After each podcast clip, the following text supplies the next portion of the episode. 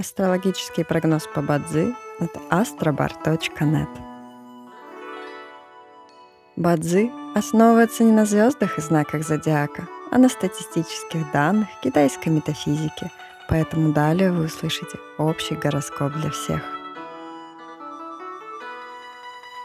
Доброе утро! Это Астробар подкасты с прогнозом на 30 декабря 2023 года.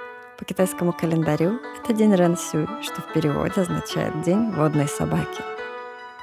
В этот день благоприятно изучать что-то новое, подписывать документы на короткий срок, например, проектные работы или разовые сделки, устраивать и проводить свадьбы.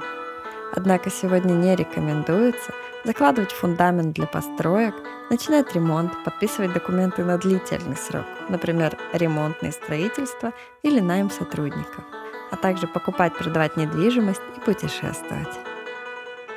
В каждом дне есть благоприятные часы, часы поддержки и успеха. Сегодня это период с 5 до 7 часов утра и с 9 до 11 часов.